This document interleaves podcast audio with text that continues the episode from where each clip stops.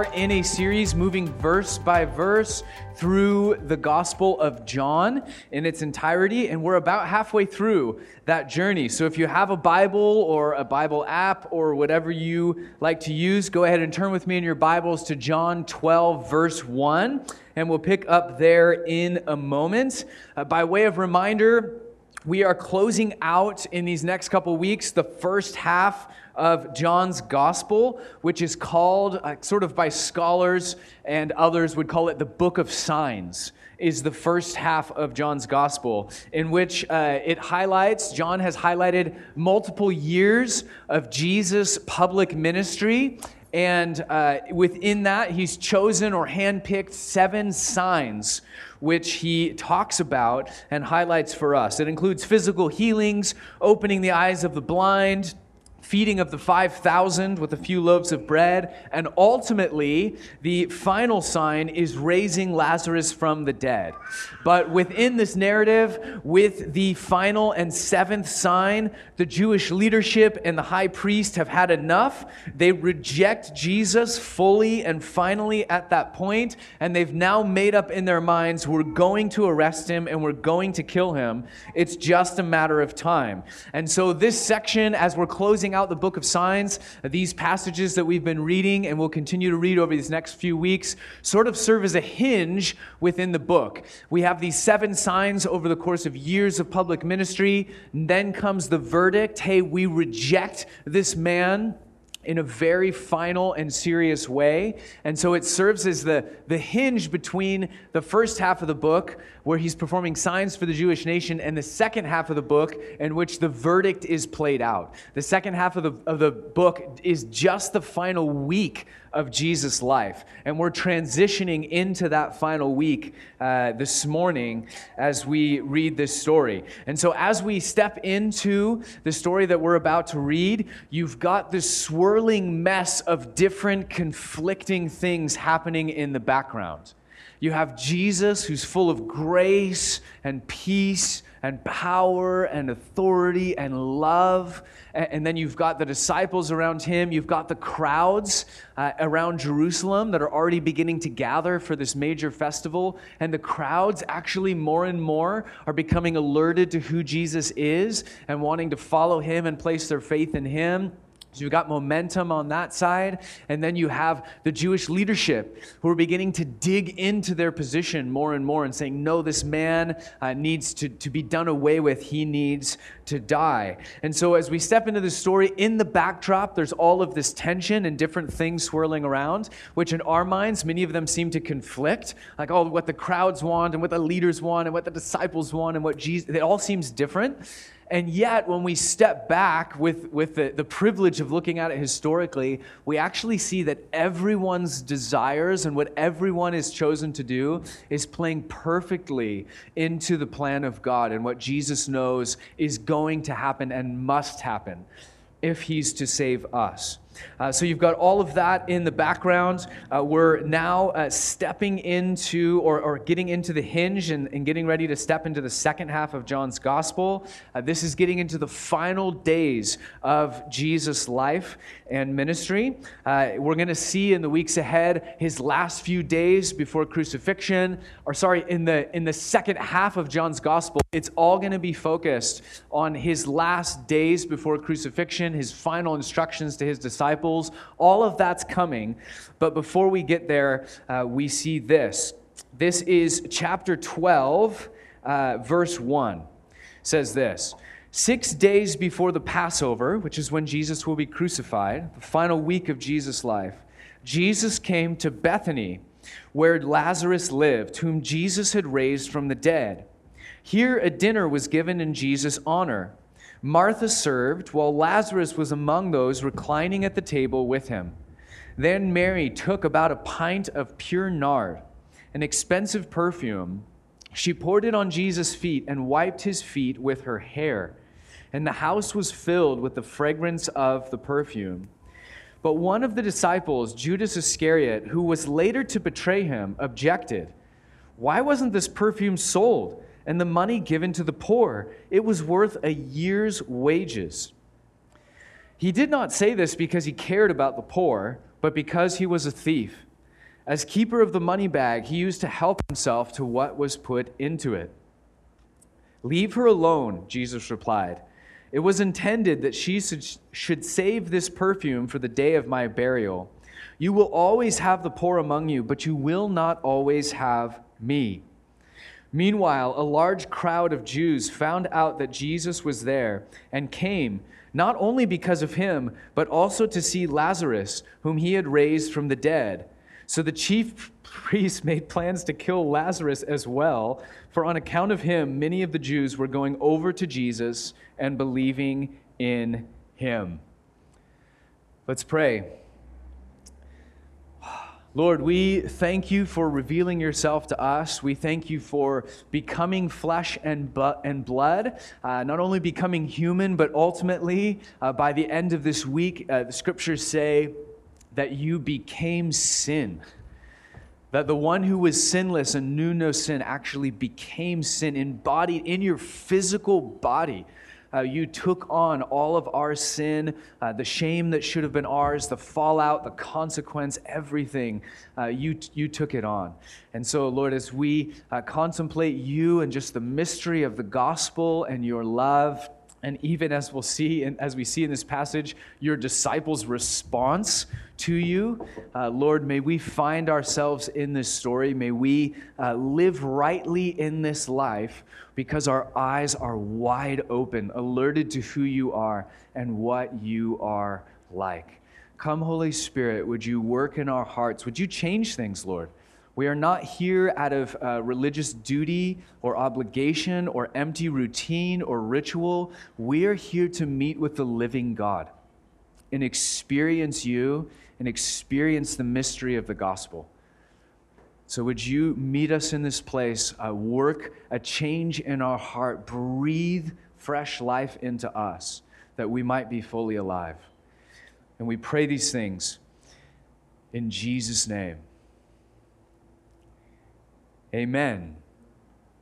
So, the backstory leading up to uh, this story we read this morning is that if you'll remember over the last few weeks, we studied uh, this passage in where Jesus goes to the tomb of Lazarus, uh, announces that he is the resurrection and the life, and raises Lazarus, calls him out of the grave, and brings him back to life. Uh, as a result, many, many people are coming to believe in him. And as we studied, I think last week and the week before, the religious leadership says, No, we've had enough. Uh, we don't believe in this man. He must die. Jesus knows that to enter Jerusalem is essentially uh, to place himself in the hands of the religious leaders who will execute him. If you come into this place, you're under our authority. We have the power. We will put you to death but he knows it's not time yet. So he actually, Bethany's right next to Jerusalem. So he leaves this area of Bethany and Jerusalem and he goes to a place where he's more hidden and off the beaten path. He stays there for a while. He's sort of laying low. And then as the Passover approaches, he moves back into the center. He's, that, he's uh, in this story, he's back in Bethany where Mary and Martha and Lazarus live. And it's not Jerusalem, but it's very close. And it's actually a very wealthy area area. So picture like a very wealthy neighborhood, almost a place uh, of power and affluence and influence. And they're there in this uh, town or in this section uh, with Mary and, and, and Martha and Lazarus, and they're having a really nice meal. So picture them in a, in a beautiful home. Uh, the sun is setting. They're starting to light candles. There's these uh, dishes that are being brought out. Uh, Martha is sort of uh, overseeing the meal and hosting everyone. And we actually don't know if we're in uh, Martha's house or if we're in someone else's house, but Martha is hosting and organizing and bringing out the dishes. And we also don't know from history if it's Martha who's a really good cook or if she has a really good cook because this is a wealthy family. But in, in either way, if you're going to go to a dinner party, uh, Martha is the woman to uh, host. Hospitality is her thing. So just imagine a beautiful home, sun is setting, candles are being lit. She's, she's very thoughtful about these beautiful dishes that are being brought out. Jesus is there full of peace and power, the disciples and close friends, and Lazarus, who's like back from the dead, uh, and who the religious leaders are like plotting to kill again, which is really sad and like for Lazarus. Uh, but they're all there, and there's this beautiful moment that I think, and this is reading into the text, it doesn't say this, but I think it would have been just filled with, with this sense of peace. Wow, we're just like, for a moment, all of the swirling controversy, the giant collision that, that is impending, that's on the horizon, all of that gets set aside. And they're in this place of just beauty and intimacy and peace for a moment. Uh, all of that, their, their troubles are sort of fading away as they enjoy this meal together. But then, right in the middle of this meal, the unexpected happens. Probably nobody has noticed, but Mary has slipped away from the dinner party and she comes back with a pint of pure nard. Uh, we're told in the text, for our sake, because most of us don't know what that is, we're told it's an expensive perfume, uh, but that doesn't really translate well into our context. Uh, in my mind, an expensive perfume is something that you would buy at a department store for like $400. Okay, like $400. Wow, that, that's expensive perfume. Uh, and so that's sort of what I translate it to in my mind. Uh, but uh, pure nard in their context is very rare. It's very valuable. It has many applications uh, in, beyond making things smell nice. And so it was this sort of rare, sought after substance. It would have, parts of it would have had to have been imported from India. And because it's pure, it's worth way more than the diluted alternatives. And if this happened today, drag this into our context, what's happening is that she is pouring out something not worth $400 or $4,000, but if you translated it into today's money, it would be something more like forty or $50,000 worth of pure nard that she is pouring out on Jesus. This is most likely the most expensive thing that Mary owns. Remember, they're in a, in a rich area of town. Only the rich could possibly dream of affording something like this, but even the rich would have seen this as something very costly. This is the equivalent in Mary's life of you know a 401k you know retirement account or her savings account or whatever it would have been this is this is something very valuable a sense of security that she has for the future. Um, and, and, and what she does is essentially takes this, and in this shocking twist, she breaks the seal off the top and pours out the entire thing on Jesus, likely from his head all the way down to his feet as he's reclining at the table.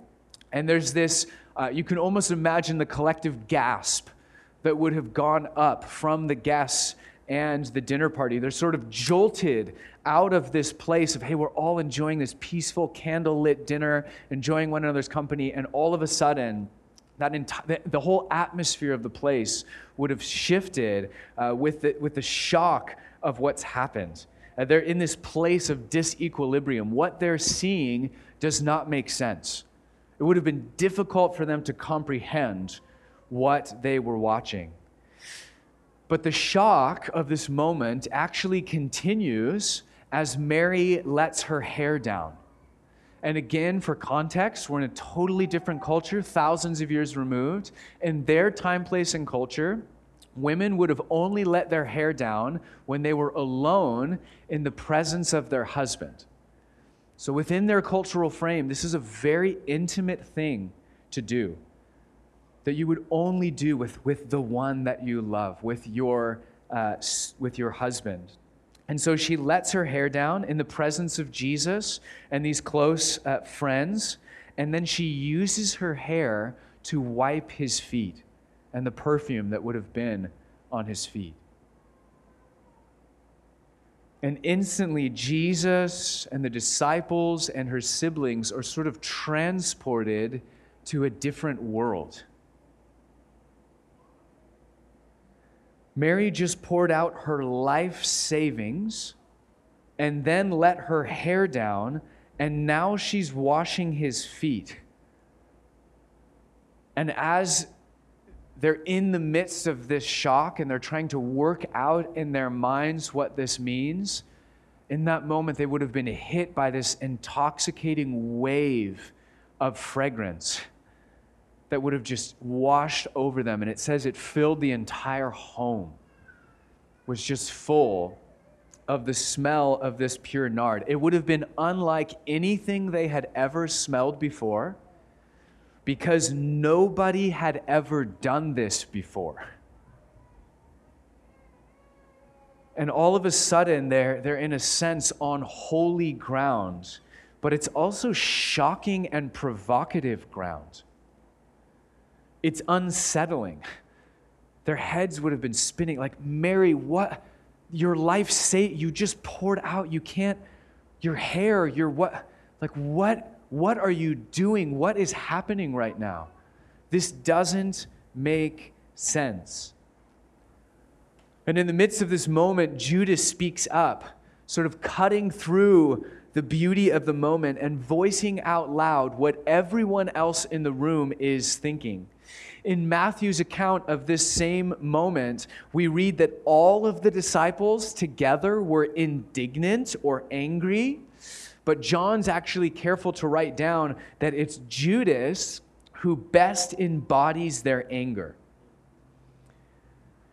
Now, in hindsight, if Judas is your spokesperson,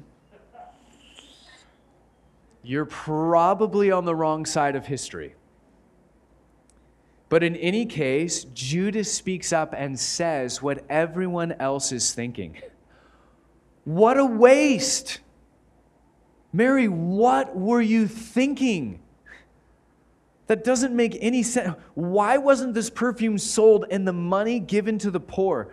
It was worth a year's wages. We will never get that chance again.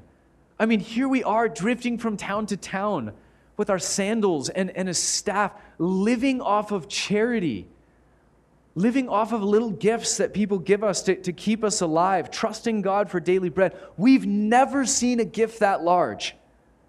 We will never get that chance again. And you, you poured it out, it's done. Imagine, if you can, someone coming into the gathering and coming to the front with a stack of cash, $50,000, and coming up here and lighting it on fire. And as it's you know burning, they share their testimony. Hey, I, God's revealed to me I've been trusting too much in material wealth. I've emptied out my savings account. This is all that I have and, and I'm burning it so that I can get back to the good stuff. Just, I just want to trust God for daily bread.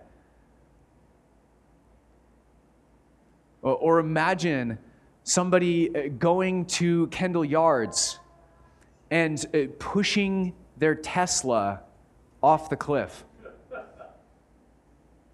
Right? Like, no, God's revealed to me that this nice car, I put too much of my identity has been tied up in this nice car that I own I, I'm, I'm done. I have to release it and be done with it. I want to get back to only finding my identity in Christ. Okay, if that happened, if that literally happens, there would be like one or two of us who would cheer or clap and like, woo! And the rest of us would be sitting here with our mouths hanging open. Like, what? What are you thinking? Are you serious?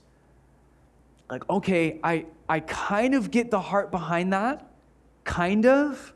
Like, there's, some, there's something beautiful in that, but seriously, like, I, I could have taken that car for you. Like, I, I wouldn't mind driving a Tesla, or like $50,000. It's like half of our annual operating budget at, for the church. Like, did you, like, couldn't you just have, ah, did you really have to do it that way?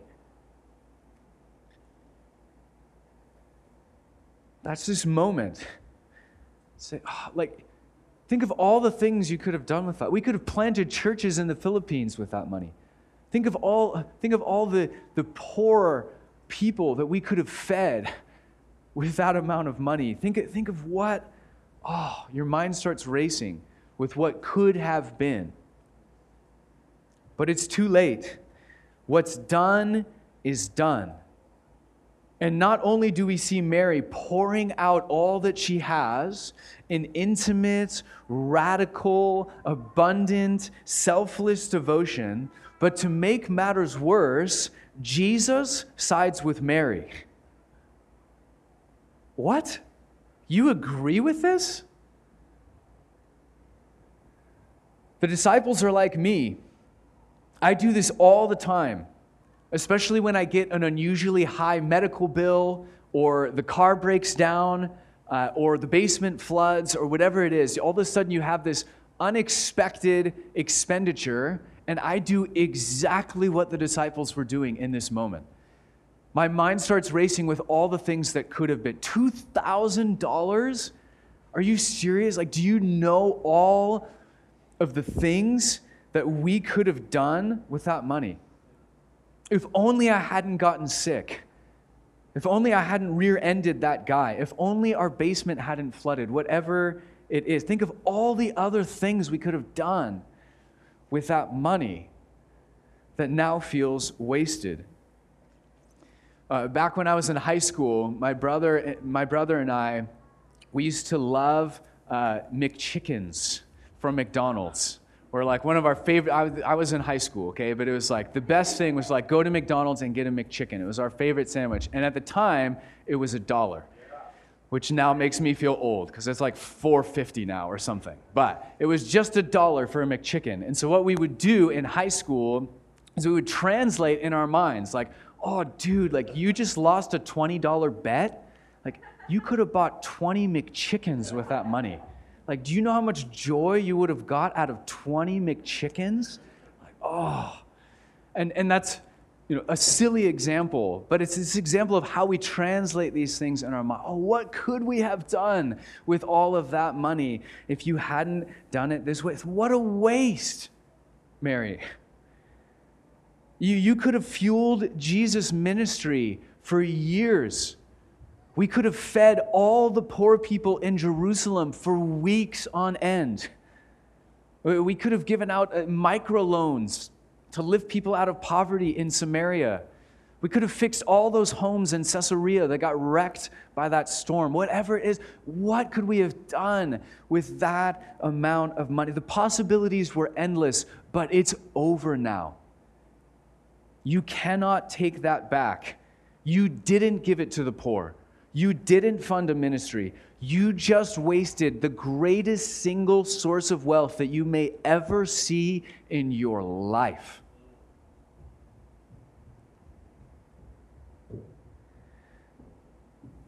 But that's not how Jesus sees it. Leave her alone, he says. Stop bothering her. Stop ruining this moment. This was beautiful. This was fitting. This was right. And, and, as Jesus was, was mentally preparing to re enter Jerusalem and be crucified, as he was moving mentally, emotionally into this space where he knows these are my last few days and this is what's going to happen, he, he's preparing himself for this moment, Mary sensed something. What exactly did she sense? How much did she know? The text doesn't say. We actually aren't sure. But by this point in the story, Mary knows who Jesus is, and she can sense in some way what is coming as Jesus prepares to re enter Jerusalem. She knows what's on the horizon, and she comes in reckless abandon. She is overcome in this moment not by pragmatism, but by love. As she moves toward him, as she has this sense of, of wonder and awe and worship, as she gives all that she has in this moment. Notice that there's no balancing equations, there's no careful calculations, there's no holding back. There's not a hint of the prosperity gospel. Hey, if I give Jesus 50,000, he'll give me a 100. Mary is operating on a different plane entirely, at a higher level of faith. She is operating in a place of freedom that many of us dream about, but very few of us actually live in. She's caught hold of the heart of God. It's as if through the fog of life, suddenly the clouds part and she has a moment where she sees God for who He is. She sees the grace and generosity and radical abundance on the face of God Himself.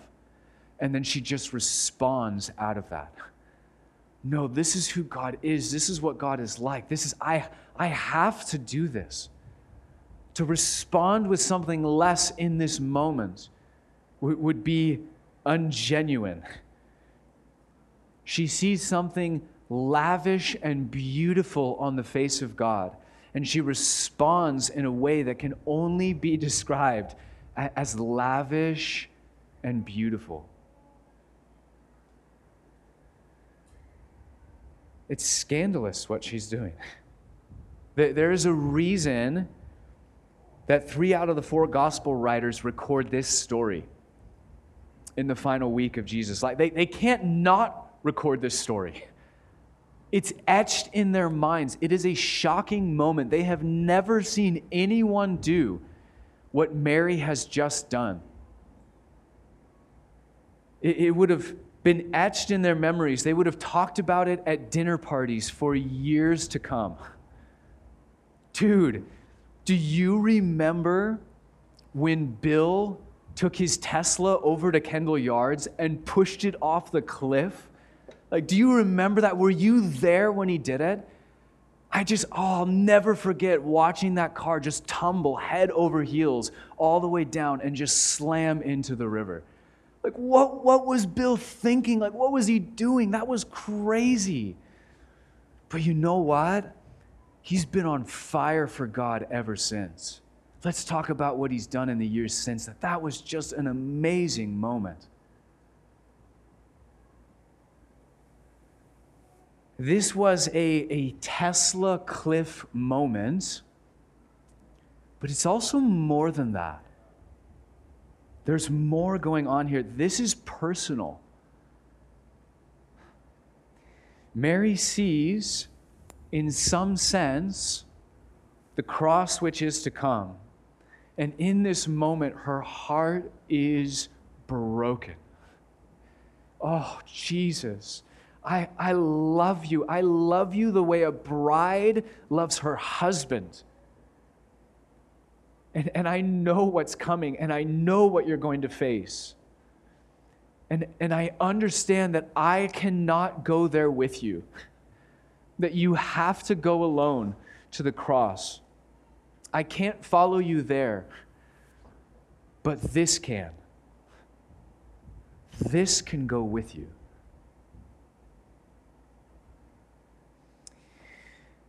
And it did. Days later, as Jesus sat down to his final meal, the nard would have been there, making the air around him sweet and rich and intoxicating. And as Judas stood up and left to go and betray him, the nard was there as a subtle reminder that some were still devoted.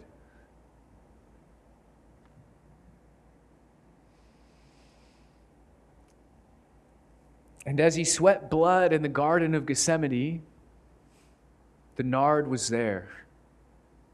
As he was arrested and beaten and mocked and spat upon, the nard was there. As he was flogged and led out and nailed to the cross, the nard was there. And as he hung on the cross, pulling up on nail pierced hands in order to pull in a breath of air, beneath the smell of blood and sweat and tears and bitter gall was a hint of that nard. There with him in his darkest hour. Leave her alone, Jesus said. She has done this to prepare me for my burial. And wherever the gospel is preached in all the world, people will speak of what this woman has done. They will remember her devotion, her reckless love, her extravagance, her sacrifice. They will be challenged by her joyful generosity and her radical sense of trust.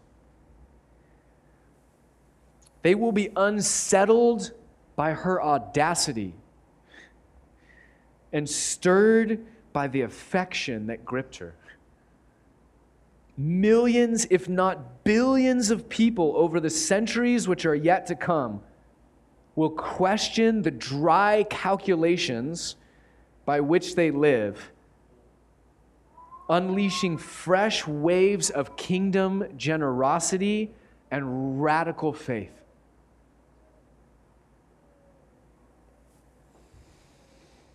And at the end of the age, when we stand before Jesus in resurrected bodies and we see him face to face, one of the things we will know in that place is that Mary was right.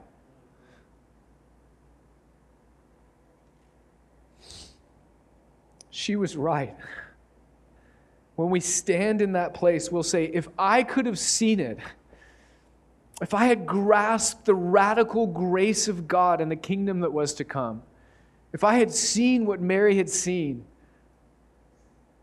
if I had done what Mary had did, when we stand in that place, we will say, Mary made the better choice. And that will live on into eternity.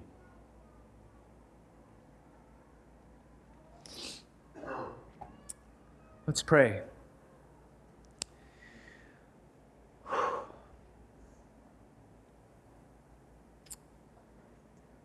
Before we head to worship this morning, I want us to just take a deep breath.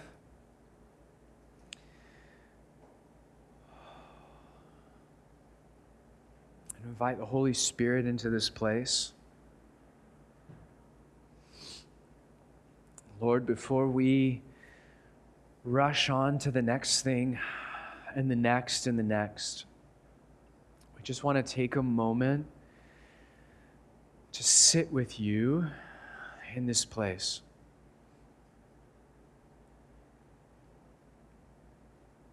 To sit at your feet to sit in this moment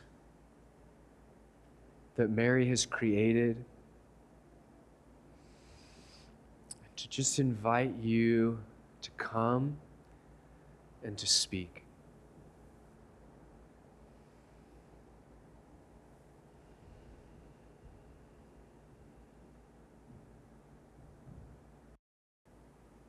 Earlier this week, I was doing some premarital counseling.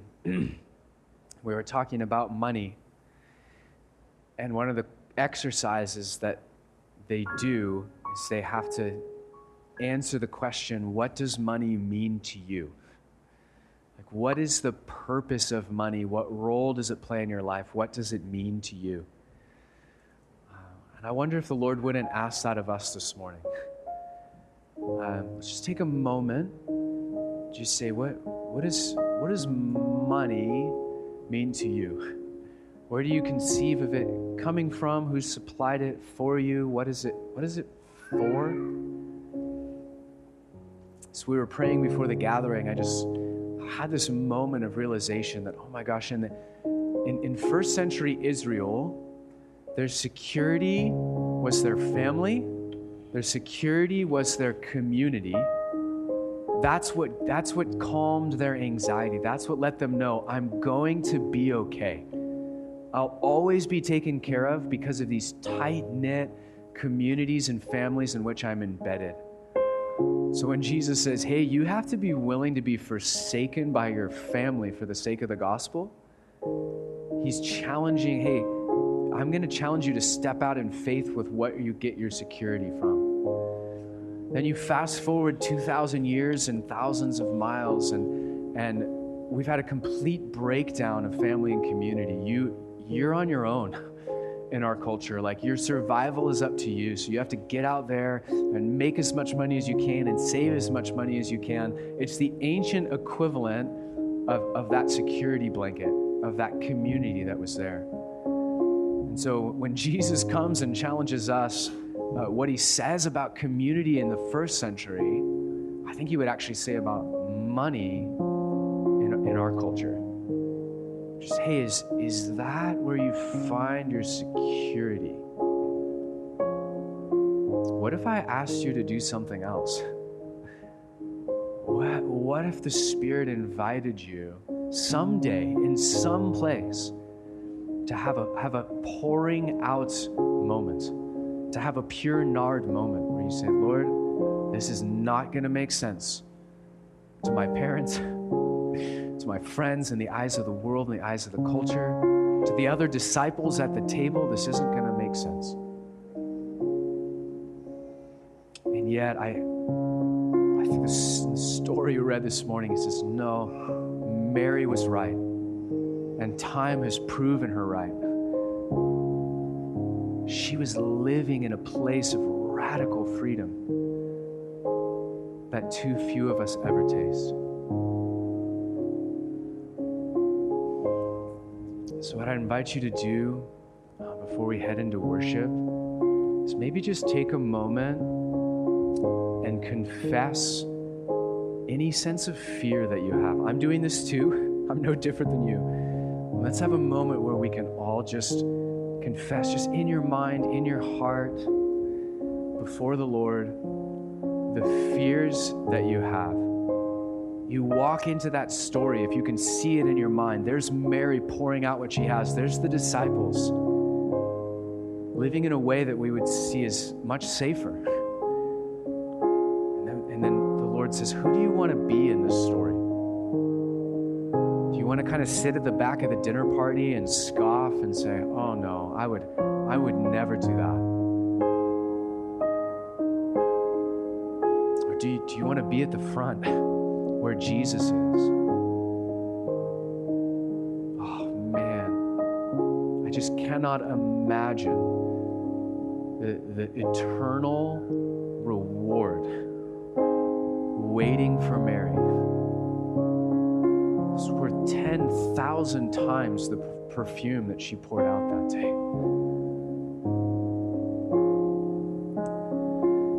Jesus, we come to you now. Um, you know who we are. You know every hair on our head. You know every fear that grips our heart. You know uh, the way that we look to money today uh, and, and the way they look to community in the first century. God, you, you understand all of it.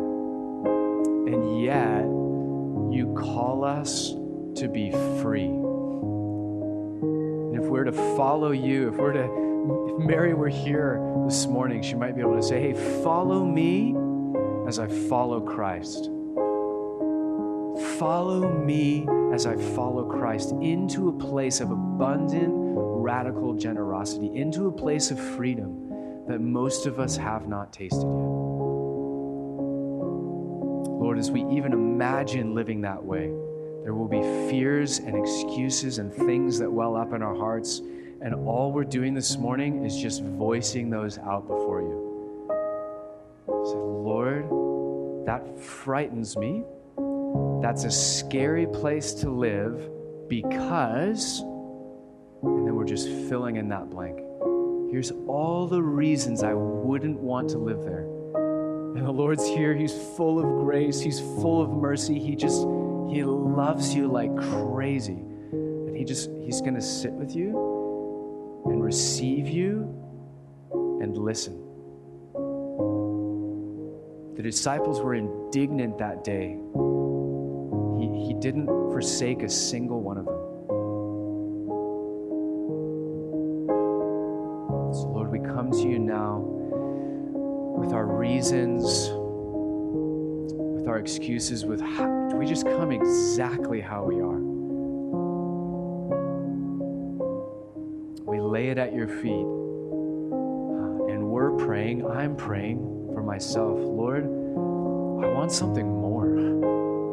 The world needs to see something more than pragmatic, cool, and calculated. Need a lot more Marys. Would you come and work things in our hearts now, Lord? Speak to us about what we're afraid of. And maybe speak to us about whether or not we actually need to be afraid. We look to you now, Jesus. Worship you. We stand purely on the grace which you've given. There's no condemnation in Christ Jesus, but there is invitation to a higher place, to a higher level of faith, to the place where Mary was living that night. God, that's possible for us. Oh, and then what opens up on the other side of that, if two, if three, if four, if five, if ten of us could live where Mary lived, the doors that would open up across our city and in the nations, the people who would encounter him, the things that would happen, the, the kingdom anointing that would come with it. Oh, God, we're hungry for something more. Let none of us look back on our lives and say, well, that was pretty boring. That was pretty safe. I played it safe right to the ends. Oh, man. And that was a waste.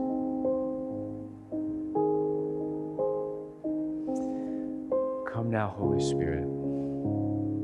Wake us up. In Jesus' name.